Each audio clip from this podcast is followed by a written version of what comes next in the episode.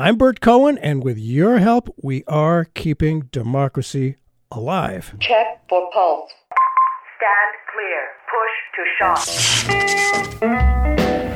America's fascists are those people who think Wall Street comes first and the American people come second. What we've really seen is a financial sector that's gotten out of hand, has much too much of a role in this country. What Putin is trying to do and what Trump is trying to do is undermine faith in our government. An absolute typhoon of terror against African Americans. There's a huge gap between public opinion and public policy that people don't feel that they can do very much. I speak tonight for the dig- dig- dignity of man.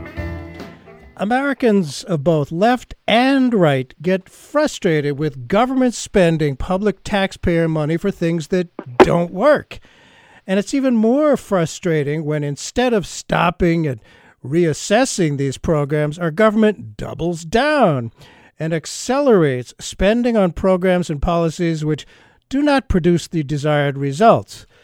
Topping the list of investing big bucks into a rat hole is done under the broad category of defense or military spending. The goal, of course, the stated goal is to increase America's national security. Also, of course, many of these costly line items yield the reverse. They very effectively fan the flames of violence and anger at our policies and make us less secure. Lately, President Trump has painted the few thousand people from Central America as an invasion, and he's certainly framing his demand for $5.7 billion as an investment in a more secure border. What exactly he is protecting us from is certainly an open question, as is the morality of Trump's approach. But what is not in question is that a few thousand people are walking hundreds of miles in absolute desperation. Of course, a wall only shuts off one of the many ways into the U.S. As we've seen in other cases, determined people find ways to get around the inconvenience. It does nothing to stop the hopeful, desperate refugees. If something doesn't work, it is not good a good use of public money. So what could work? What is it that motivates people to leave places like Honduras, El Salvador, Guatemala, and elsewhere? Well, writing for Foreign Policy in Focus, our guest today, Ed Corcoran, writes that Central America needs a Marshall Plan. U.S. policies helped create the refugee crisis in Central America. Better ones can help resolve it. What does he mean by Marshall Plan? What would it mean for the U.S. and Central Americans? How much would it cost? How likely is it that it would work. Ed Corcoran, thanks so much for being with us on Keeping Democracy Alive. Yes, I, think that the problem worldwide with the refugee crises has to be addressed at countries of origin. Uh, once they get up to borders, once they get pushing into Europe or the United States, it's far too late. Yes. And in the case of Central America, uh, the problems back in Central America go back really several centuries yes. to when when Spain first set up a, a, a system of local leaders that depressed uh, the indigenous people. But it really came to a head about a century ago when U.S. businessmen began to seriously look for profits in Central America, set up and they found them. Called Banana Republic. Yes. Uh, before you get were, before you get too far, let me, let me introduce you. Ed Corcoran is, oh. is a retired U.S. Army strategic analyst, very interested in overall national security issues. He's a contributor to Foreign Policy in Focus. He was a strategic analyst at the U.S. Army War College, where he chaired studies for the Office of the Deputy Chief of Operations. His last military position was at the Strategic Studies Institute, responsible for providing strategic analysis to the U.S. Army Chief of Staff. So he knows what he's talking about. He's posted a number of commentaries on the globalsecurity.org sitrep and also on Huffington and authored Threats and Challenges Strategies for a New Century. He's also been very involved in promoting economic development in Afghanistan. what a concept. But his core interest is U.S. national strategy. What sort of a nation do we want, and how do we get there?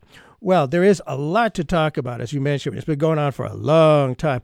Now, first off, not everyone is familiar with what we mean when we say the Marshall Plan. Uh, people my age certainly do. What was that? What were its goals? How successful was the Marshall Plan, and how much did it cost? So, talk about that if you would, please.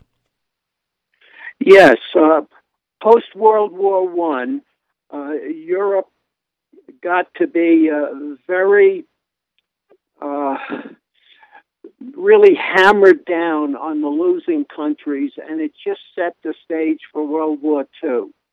After World War II, the United States led an effort to see that this was done differently, to see that the vanquished countries, uh, Germany in particular, uh, Italy, Japan, the vanquished countries were brought into democratic ties with uh, the other nations rather than pounding them back down and setting the stage for yet another war one of the key elements of that was the Marshall Plan. Uh, basically, the United States and to some extent the Allies put a ton of money into Germany, into Italy, into Japan, setting up democratic institutions, setting up uh, a democracy that would work, uh, redoing uh, redoing the local economies so that they were were profitable so that they served the people. Uh, this was a, a really far reaching strategic effort by the United States, uh, and it resonated wonderfully. It, it made a huge change. Uh, in Europe, the European Union ended centuries of people, uh, Germany, France, Poland, uh, fighting one another, instead put together a an area where the thought of internal war is, is now really not even thinkable anymore. And right. and a lot of that was due to the economic assistance, uh, the Marshall Plan post World War II. Yes, it did work. It absolutely worked, and uh, it's important to learn from history. Uh, we hardly ever do. But we've all been made aware of what Trump insists is a crisis at our southern border. Now, from your military strategic background, what is the reality? What what are some real numbers? How much of an invasion is it? You know, uh, we have a lot of threats we talk about now, like the threat of terrorism and the threat of terrorists getting mixed in with these people at the border. Uh, we put billions of dollars into facing threats, and most of them are, are really minimal. Uh, during the end of the Cold War, we faced a threat from the Soviet Union, uh, a threat of nuclear war, a threat that could have killed a hundred million Americans. Now we face a threat from terrorists worldwide uh, that maybe this year they'll kill a hundred Americans. We kill 100 Americans on the roads every day. Uh, we kill almost 100 Americans with drug overdoses every day. A threat of killing 100 Americans through a year, that isn't a, a serious threat for a nation. Uh, that's a nuisance threat. That's a, that's a, a law and order threat. Uh, and the threat at the border is, is even less than that. We have thousands of really desperate people and Trump is trying to talk as though uh, these were all potential terrorists looking to infiltrate into the United States. Uh, of course, it's possible there's a couple terrorists mixed in, uh, but this isn't a threat to the country. This this is a nuisance. And I think it, of course, matters uh, that they have darker skin. You know, if they were from Scandinavia, be no problem. But that's, well, I, that is certainly related. And of course, people from Central America were here in what's now the United States before the white European invasion. And Emma Lazarus' poem on the Statue of Liberty welcomes refugees. It has been a key part of our national identity for a very long time. As your essay in Foreign Policy in Focus points out, these people are, quote, frantically seeking a new life. Now, as you point out, Trump's tirade against refugees from Central America kicked off with his decision to remove Hondurans' temporary protected status. What was that about? Uh, well, we've given temporary protective status to a number of countries. Uh, in the case of Honduras, there was a major earthquake, uh, I think in 79, uh, quite a while ago, a major earthquake that created huge distress and thousands of refugees. And the United States granted them entry to the United States on a temporary basis uh, while the country was stabilizing after the earthquake. Uh, of course, many of them stayed here for, for many years then and really became integrated into the U.S. Uh, economy. Uh, the same thing, we granted temporary status to Haitians about 10 years ago after a major earthquake, uh, and, and that's being reviewed. So the United States has been very helpful to regional countries uh, that faced sudden, unexpected uh, natural disasters. Uh, and and the, uh, the Honduran uh, example is just one of them. So, why did he remove the temporary protected status? Was it just that it had been long enough, do you think, or was there something else directing him, do you think?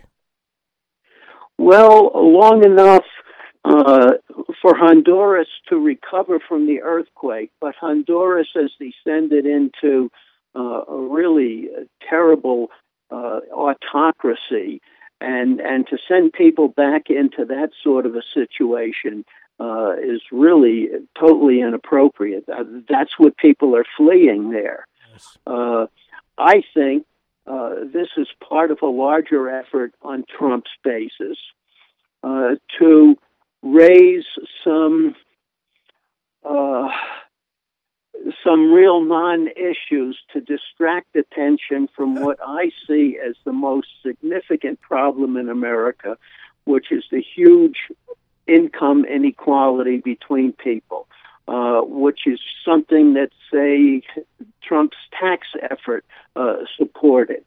And rather than, than talk about things like this, the administration likes to raise problems with race, with immigration, uh, and and talk loudly about them and get people all oh, yeah. focused on non-issues, and nobody talks about the income inequality. Certainly, nobody in the administration. No. Uh, certainly, nobody or very few people in Congress. Uh, that's changing after the midterms. Uh, but there's very little attention paid to this key element of, of problem in the United States. And the focus on immigration is one of the things uh, that helps distract attention yes. from it. That's he, the way I see it. Oh, I think you're right. He is uh, an expert at not very many things, but one of them is distracting people, putting shiny new objects out there so that you know, and, and he don't you think he cares about uh, income inequality? Heck no, he loves it. If you just tuned in, Bert Cohen here. The show is Keeping Democracy Alive, and we're talking about uh, with our guest uh, Ed Cochran, who's a retired U.S. Army strategic anal- analyst, uh, looking at national security issues. We're talking about his essay that Central America needs a a Marshall Plan, something that worked after World War II, but nobody's really talking about it now. Now, as with the entire non white dominated world, European dominated cultures have been very effective at making places like Central America subservient to their wants. Very profitable. You refer to our long traditional policy as boosting U.S. commercial interests at the expense of the indigenous populations. And then slapping a Cold War frame on the reality of Vietnam, for example, certainly didn't serve us or them particularly well. How did the Cold War similarly exacerbate the situation in Central America? The Cold War, uh, America, American government absolutely focused on the struggle with the Soviet Union. And that was given such a huge priority that anything that got in the way of it was just overwhelmed. And one thing that got in the way of it was American traditional values. Uh, the efforts we put forth in Europe uh, to stabilize countries and to promote democracy was a really huge plus for America. And it's really an exceptional uh, thing for America. In many other areas, and certainly during the Cold War, America worked with a, a number of autocratic regimes, and the only requirement for working with these regimes was that they were anti communist. If they spoke out loudly against the communists, against the Soviet Union, the United States was perfectly willing to work with them. And that was certainly true in, in Central America.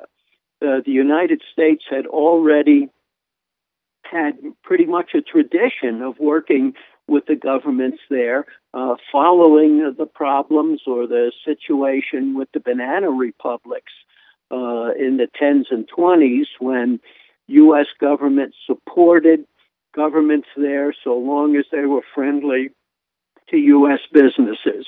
So they had a tradition, uh, the, the U.S. government had a tradition of working with those governments, even though they were not very friendly to the indigenous population. And this was just intensified during the Cold War.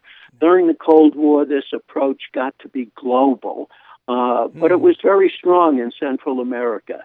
And several of the governments there uh, were really uh, very autocratic, very tough on the local indigenous populations. Uh, there were a number of uh, freedom movements, of movements that started indigenous uh, anti-government movements down there, and the U.S. by and large worked with the local governments to suppress these movements uh, because because they were against uh, a an anti-communist government uh, because in many cases they spoke out for the rights of individuals and they sounded uh, at times sort of socialistic, sort of communist. At times they oh, even were. Yeah. Uh, but they were indigenous movements trying to promote uh, a better life for the indigenous people. And the local governments worked hard to suppress them. And the United States uh, with military support oh, yeah. in many cases, oh, yeah. uh, military training, military equipment. The United States helped uh, these autocratic governments uh, suppress the indigenous populations. Right. And uh, people get angry. You know, there's a lot of people that were oppressed and a few people who made a great deal of money. And we know where that goes eventually. Now, with the election of Barack Obama in 2008, I can't help but think that a lot of the people of Central America thought, ah, man, maybe there'll be a breath of fresh air, a change from this disastrous, oppressive policy. Honduras, in the spring of 2009, just when Obama was coming into power, it was the start of his administration. I expected a change away from our active colonialism. What happened then in, in Honduras in 2009 with Secretary of State Hillary Clinton's approval? Uh, well, uh, I think it was just a, a case of, of, furthering this traditional support for governments. Uh, they provided uh, not only diplomatic support, uh, but they provided a lot of, uh, of military training, of military equipment, of uh, trade support, of whatever support was necessary uh, to keep the governments associated with the United States in their quest against the Soviet Union. And of course, uh, they kept a government in power despite the people's will there. And, and I can't imagine the, the hope. Remember that slogan, hope? Uh, was was kind of squashed down because it was more of the same, same as it ever was. Now, certainly, possibly the most powerful political tool in the toolbox is fear. Trump has intentionally drummed up fear of these refugees from Central American countries. He blames them for our massive drug problem. Of course, the reality is the drug problem is centered at the southern border of Connecticut, where pharma makes and pushes its deadly opioids. But that's not the border he's talking about, the southern border. Uh, some of the drugs do come from this, the region of Central America, and as you write, it fuels much of the criminality in the region. End of quote. Supply side economics, I don't believe, ever works. The demand for illicit drugs in the United States creates huge economic incentive for Central Americans who are largely impoverished. There's money there.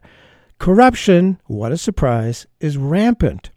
Yet, as you point out, President Trump has threatened to cut off U.S. aid to the countries uh, that refugees flee from, to cut off their aid. You say that is exactly the opposite of what's needed. What's needed is a comprehensive regional strategy for economic development in support of democracy and human rights. In other words, a new Marshall Plan. Take a few minutes, please, and tell us how that Marshall Plan for Central America might be best structured. Well, uh, to start with, the governments down there are clearly a problem. Uh, the governments are profiting uh, from all this corruption from the drug trade. Uh, the government, by and large, are are part of the problem, uh, and so to provide a lot of assistance down there uh, is necessarily going to be a long-term program uh, and it's going to have to be a program that's really closely watched. It's going to, it could be a program that starts with some of the quieter countries and the quieter areas, places like Belize, uh, places that you could help make into a showcase of of really uh, positive domestic action and help fuel uh, interest in in what we call the Northern Triangle countries of uh, Honduras, El Salvador, and Guatemala, fuel interest there for support for these sorts of things. Uh, the U.S. government could work with a government down there, for example, uh, to set up a separate economic zone uh, that could be closely monitored and a zone where there really was some economic development, a zone that would even provide an alternative for some of the people inside the country, a place that they could go to for a better life without having to come to the United States. Uh, the United States is also involved uh, with a number of lower level uh, support programs for uh, different uh, democratic elements inside the countries, and obviously these could continue. Uh, there's a, a, current problem with uh, Guatemala with throwing out a UN uh, sponsored team that was in there to monitor corruption. And the government has just recently refused to let them enter, re enter. And the United States isn't doing anything about it. The United States isn't pushing this government uh, to uh, let in United States United Nations monitors that would look uh, in a uh, an unbiased way that would look at the corruption problems and make recommendations on what to do about them.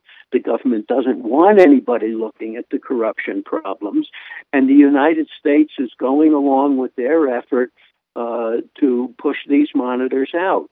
Uh, so uh, it has to be really a, a long term program, starting with the places that work best, starting with the places that are most cooperative, setting up individual elements uh, that help to promote development without uh, providing uh, corrupt money to the to the locals.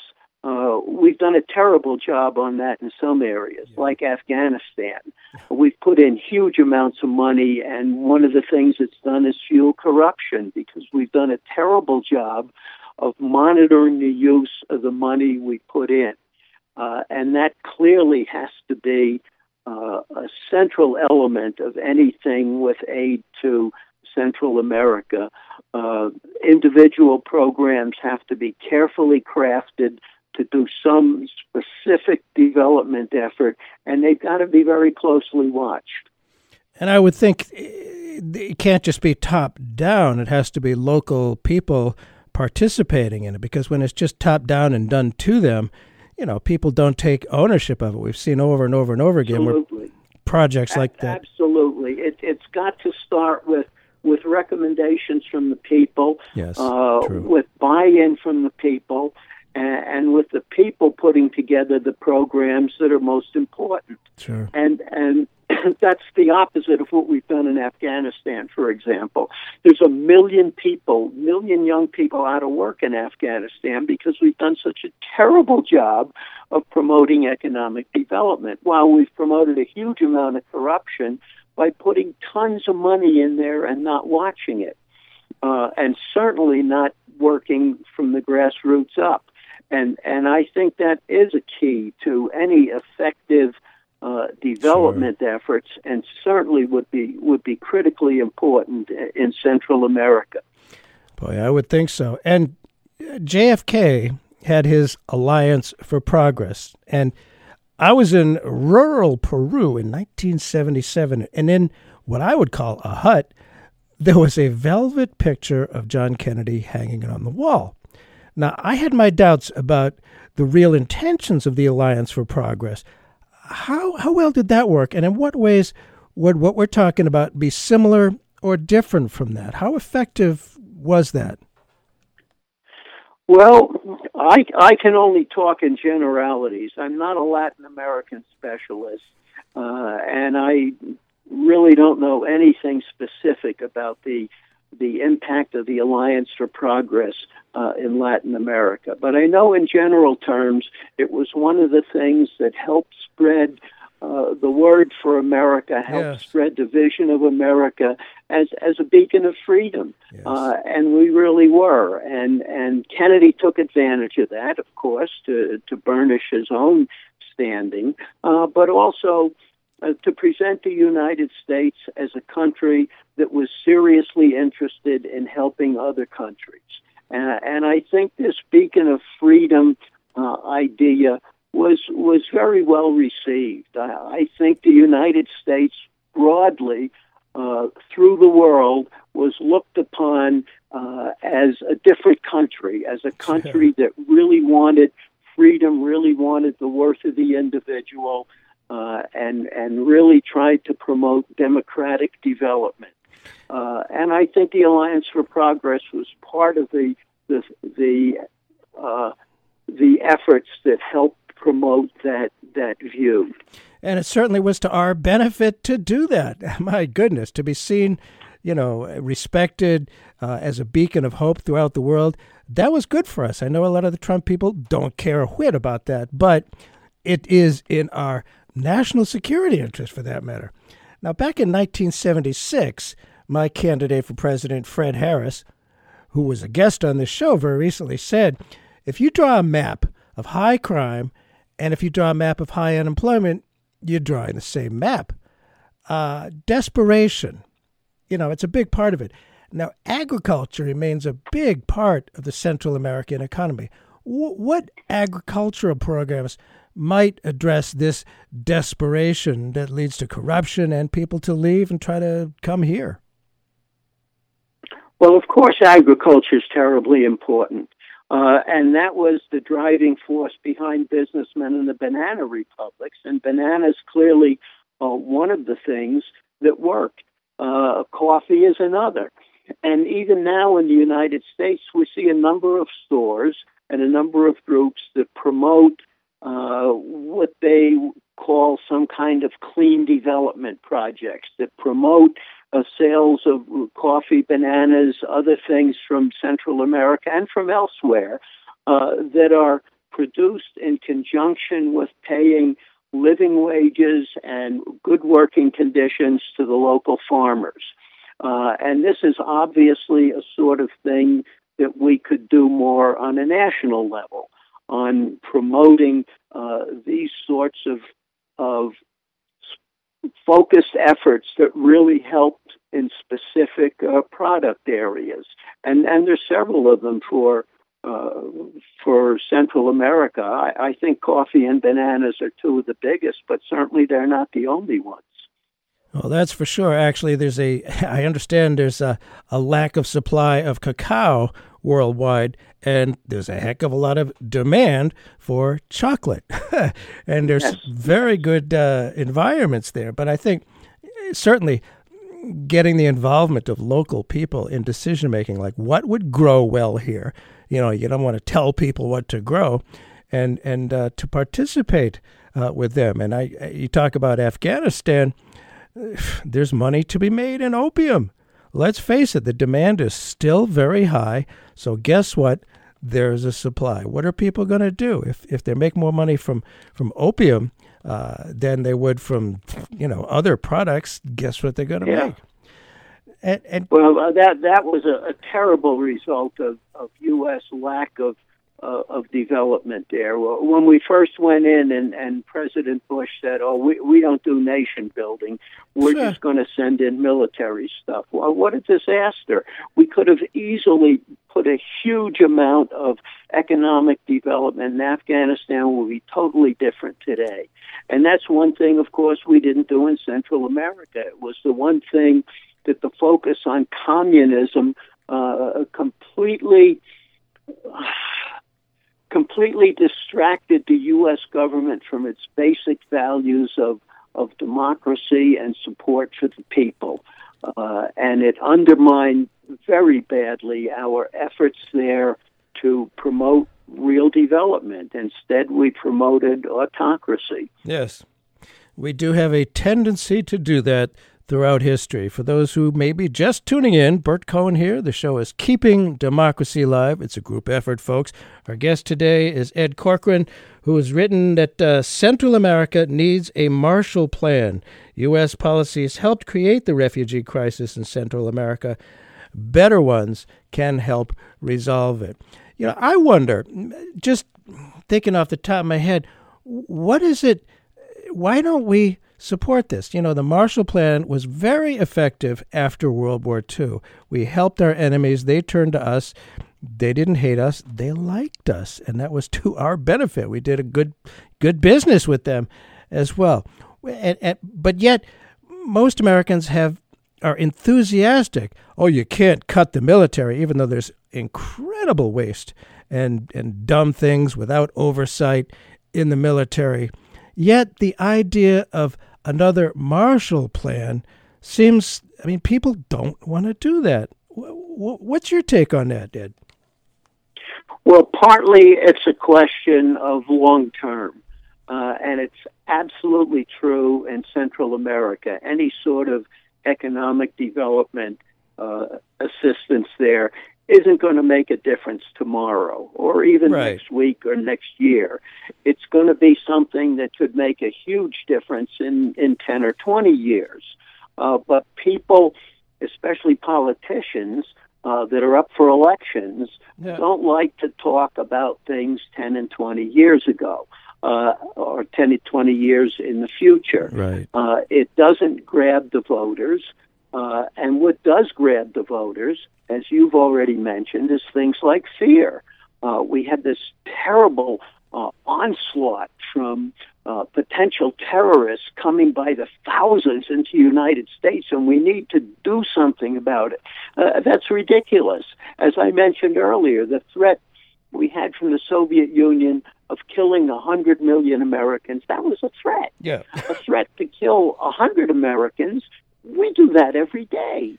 Uh, and and so uh, that's one of the problems is is the long term uh, effect, and the other problem is is the effect, especially on voters, on on getting things that people can get excited about, yes. and and not talk about vague and broad programs and long term programs. That just doesn't have any traction. Yeah, people are accustomed to simple solutions. I think over time we become uh, more demanding of instant gratification, and yes. that to our ill effect. Uh, I know that. I mean, I was a Bernie a Sanders supporter, and there were some, not that many, Bernie supporters who felt like, well, since we can't have Bernie, we'll just sit this out. You know, take take the ball and run with it. I supported Hillary Clinton. She wasn't perfect by a long shot, but she was a heck of a lot better than Trump. But people, I think, on the right and left, people want instant gratification. And it's gotten worse. And what we're talking about here, long term, it amazes me how I wonder if the Alliance for Progress was popular in America. I have no idea. That was a very long time ago. But it, boy, it's tough to get people to think long term. And, you know, these short term so called solutions, yikes, they cause a lot of problems. We have to look at that. You write the principal emphasis of this Marshall Plan should be on infrastructure and public health plans that support economic expansion with immediate job opportunities, as well as a regional market to expand the Central American economies. Can this be done in a non colonial way other than top down?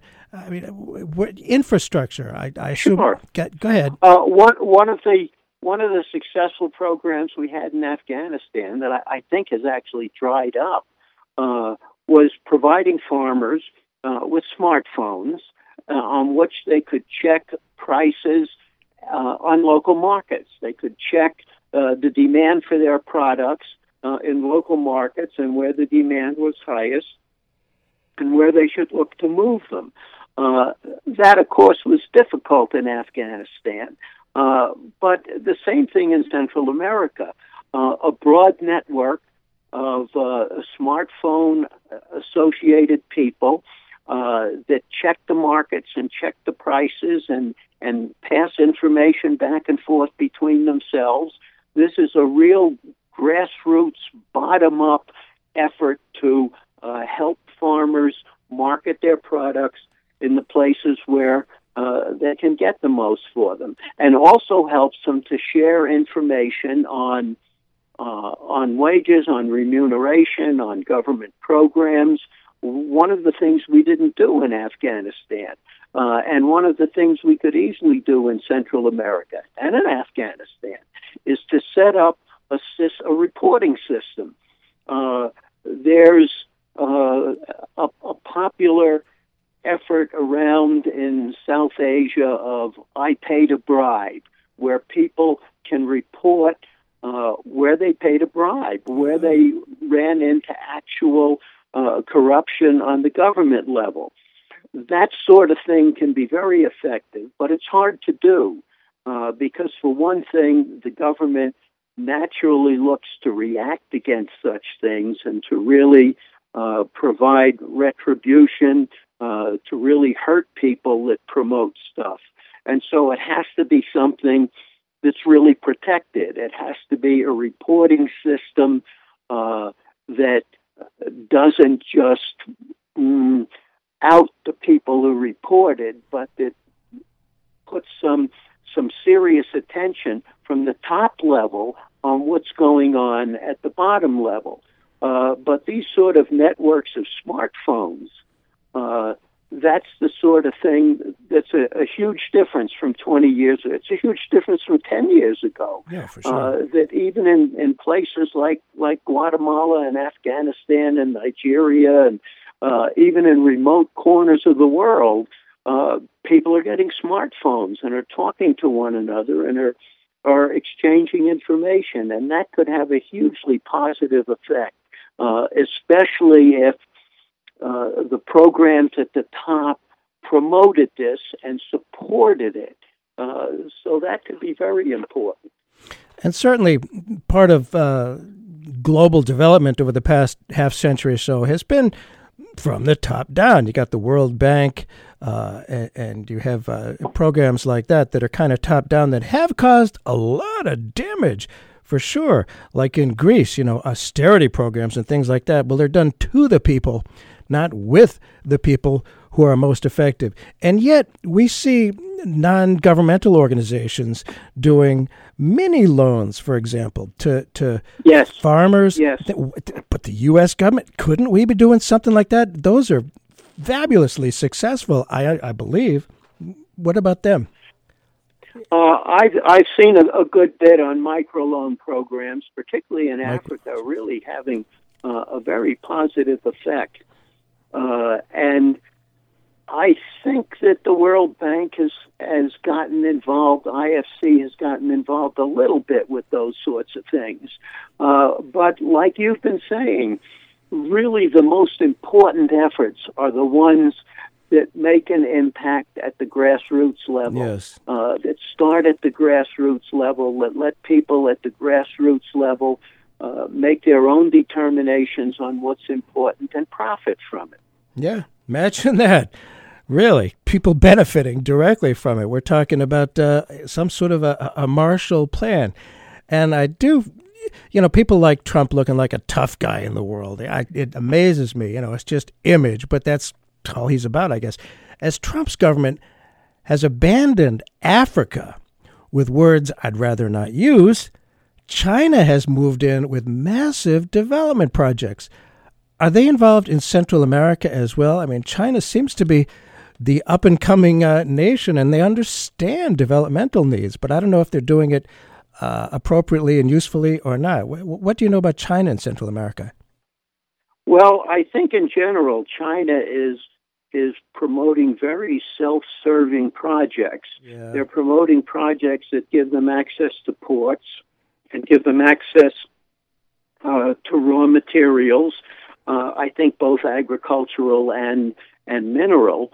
Uh, but they're not very concerned about supporting uh, the local people, and certainly uh, they're willing to work with any local governments, no matter how autocratic they are, if they provide the sort of access that China's looking for. Uh, so China's foreign policy support uh, is very self-serving. Yeah. And American support for many years was looked as not being so self serving. Americans certainly never thought we were self serving. Americans thought that we were, were helping the world and promoting democracy. Uh, the world didn't always quite see it that way. Uh, and now, in particular, with the huge problems at home, uh, the world is very skeptical of how much America really believes in its own values. Yeah. Uh, and a lot of people worldwide think uh, that American values, democracy, and so on, pushed worldwide, has, has just been a scam to cover up uh, American uh, commercial interests. Yeah. Uh, but I think that's still a minority, I- and it's a minority within America. I think Americans really look to help other countries. Uh, China has no interest at all in doing that, and China has already uh, gotten a lot of pushback from countries where uh, development projects, for one thing, involve mainly sending Chinese laborers to build ports or railroads or, or buildings, uh, and putting local governments uh, in a huge amount of debt to China, Uh-huh. and and really looking to give China leverage over the local governments and over the local economies, uh, and and very self-serving, and governments are are reacting to that, and nevertheless. Uh, that's uh, a real concern for the United States. You know, I'd it looks say. like we may be getting involved with uh, military confrontation in the South China Sea. Uh, that seems to me totally stupid. our our arrangements, our our considerations, our competition with China in, in the century ahead is going to be economic. It, it's Yeah. not going to be military at all. Yeah. Uh, we we have a totally different uh, strategic situation than we've ever had before. Uh, the major powers in the world are in no position at all to attack and occupy the others. I mean, for centuries, uh, France could look to uh, attack and occupy Germany or so on. The thought of China attacking and occupying the United States or the United States attacking and occupying China is right. is, is ridiculous. Uh, the competition isn't going to be military. The competition is going to be economic, and and we're doing a terrible job of looking at that. And it's certainly true uh, in Central America. We've got a we have a huge advantage in being able to work positively in Central America, and, and we're not doing it. Oh, the opportunities are huge, and you're right. We're just blowing it, it because this ridiculous frame of mind, military, fix it now, tremendous opportunities, and to be you know, to have the local people look at China and see them as self serving. And, you know, if we did a real Marshall Plan and it was related to our own values, and I think most American people do have those values, uh, you know, guess which people would choose if they're presented with that opportunity. Now, there's corruption. Corruption is a really big deal. And I recently spoke, I was a bit taken aback, with a Brazilian woman who had some wealth, clearly, she welcomed the new far right President Bolsonaro as someone who would at last take on widespread corruption, which reminds me of Duterte in the Philippines. He's taken on corruption, yes. killing a lot of innocent people. I wonder about the danger of right wing nationalism feeding on the desire to stop corruption. Uh, and you know, if we don't do anything, there'll, there'll be this more right wing nationalism and exacerbate the refugee crisis. Your thoughts on that? Uh, I think the United States really sets the tone for the entire world to a degree that we don't appreciate.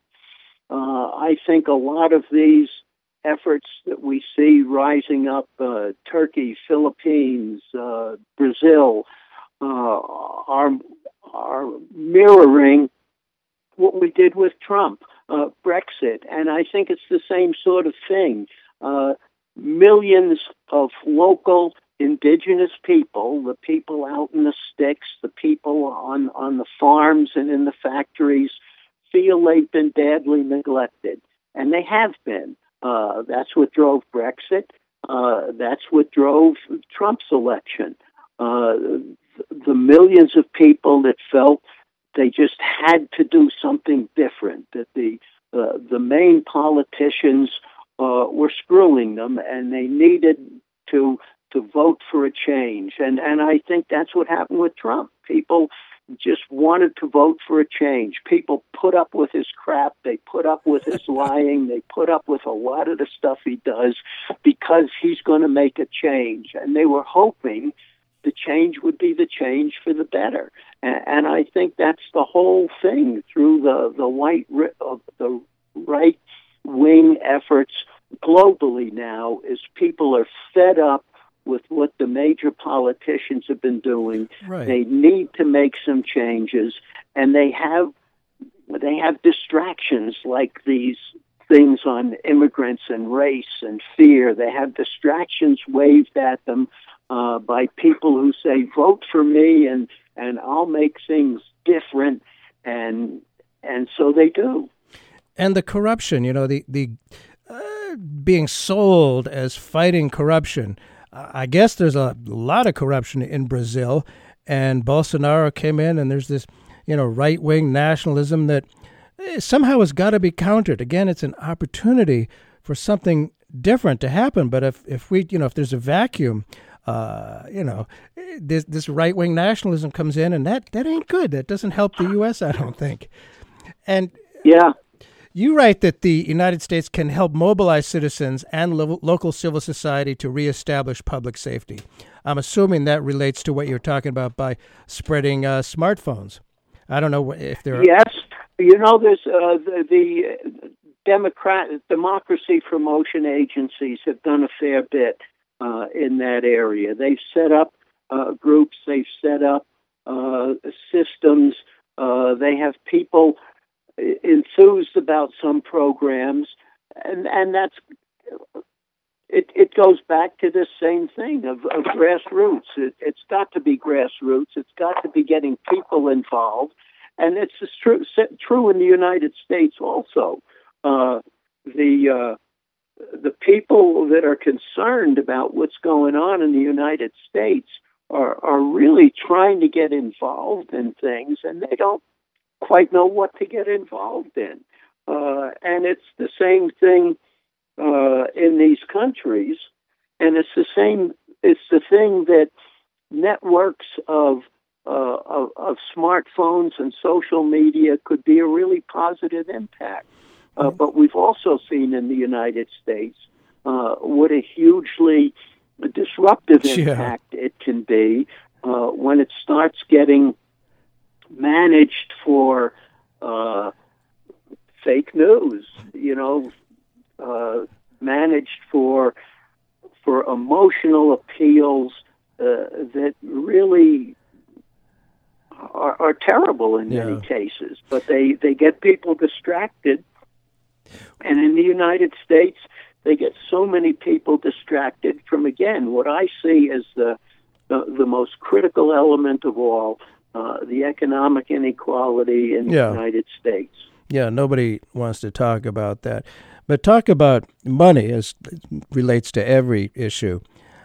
I don't know how much the uh, Marshall Plan in the 1940s cost. I'm not sure how much we spend on national security, so called now, in places like Afghanistan and Iraq and Syria and places like that. Any guess as to how much of an investment you might be suggesting here? I mean, you know, 5.7 for this ridiculous wall. You know, I, I think a 5.7 billion investment in Central America, well spent, well spent, and and well watched over, could have a huge impact. Yeah. Uh, you look at a place like I do all the time with Afghanistan, where we've spent, I don't know, a, a trillion dollars to this point and there's still a million people out of work. The the economy is is terrible. Uh, people are, are are growing opium because it's the best crop they get. It's, it's the best return they get. Of course. Uh, the uh, the corruption is is really awful. So I, I don't know. There, there's no there's no yeah. easy answer. There's no answer no, that will is. make things better next year. Right. And that's one reason why uh, the programs to uh, address it are so difficult to promote because because they're all long term. I wonder about members of Congress. They tend to think next election, next election, and it seems yes. to be getting worse all the time. But somehow this idea has to take hold somewhere. Uh, I, I, don't know if if you, uh, Ed Corcoran, see any presidential candidates. We have a very large bench, or any members of Congress who might be susceptible to this, or who might be talking about this idea of long-term investment to really address the problem that causes people to flee in desperation. Any talk of that in Washington? Or do we need to work on it with our presidential candidates? Well, uh, I sort of vaguely follow that, and I live in Denver. Uh, I'm in Denver right now area. Uh, so I'm not really very much involved with the political stuff. Uh, but I think I think we need to get more involved supporting the candidates that are willing to look at long-term solutions. Uh, right now, there's I don't know a dozen Democratic candidates that are standing up. Yeah. Uh, I like Elizabeth Warren and a lot of the the focus she has because she has a strong focus on this income inequality problem that I think is at the basis of everything. Yeah. Bernie also talks a lot on that. Uh, I think there's not been a good, cohesive, uh, comprehensive view of what people would like to do on this. Uh, and I look to see what uh, some of these newer candidates, I don't know, Kamala Harris or some of the newer members of Congress could uh, will will do on that. Well, we will see. There's also Sherrod Brown. Don't forget, there's a huge number of people in there. Well, if people are interested in doing something about this, there must be groups. I mean, there's, as I mentioned before, you know, there's various uh, nonprofits that, that give microloans. But are there other organizations that are focusing on this? I suppose there's Foreign Policy in Focus. I don't know if you any suggestions you may have if people want to get involved and help you know, bring the pressure to make these changes? Uh, I'm really not familiar with a lot of the the social organizations uh, that these immigrants in the United States have put together. I know that a huge amount of the money that supports the people down in these countries is money uh, that their family members, their associates right. uh, that have gotten in the United States that are working here, many of them uh, citizens here, uh, the huge amount of money they send back uh, to these countries is one of the things that helps keep people afloat yeah. down there, yeah. and and perhaps one of the things uh, that could be done better is to get these people to work together to send funds not just to their individual right. people back there, but to programs back there, like for instance. Uh, uh, a program on on smartphones and and interrelating uh, market information or interrelating social information to the people there uh, to promote some some private funds, huge amount of private funds going down there right now uh, to encourage these people to work together and not just send money to their friends right. and relatives, but to get together to support uh, individual, specific grassroots programs, efforts, microloans, oh, yeah. uh, all those sorts of things. And people can follow this stuff on Foreign Policy in Focus as well. That looks at a lot of the uh, things that we're talking about here.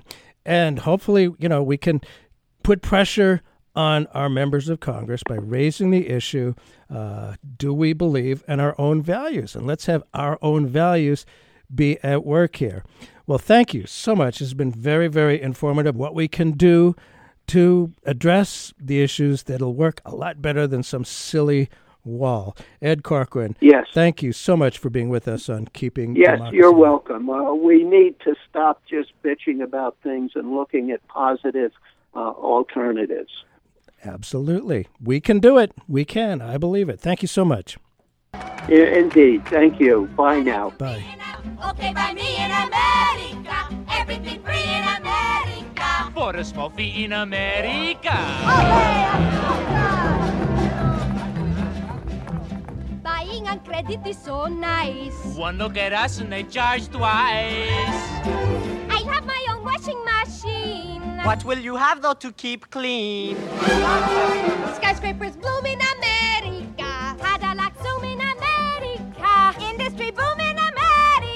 Twelve in a room in America.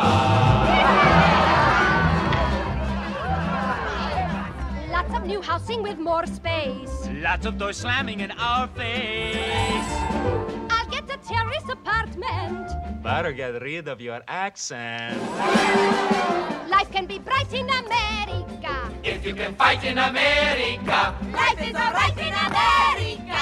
If you're all white in America.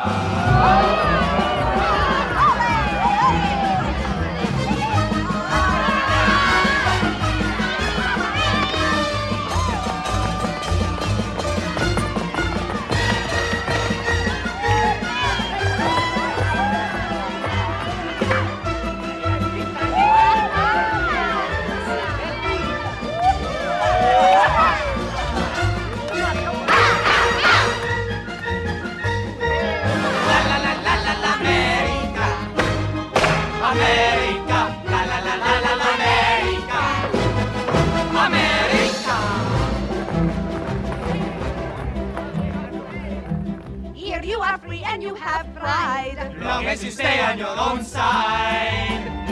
Free to be anything you choose. Free to wear devils and shine shoes. Everywhere crime in America, organized crime in America, terrible time in America. You forget I'm in America.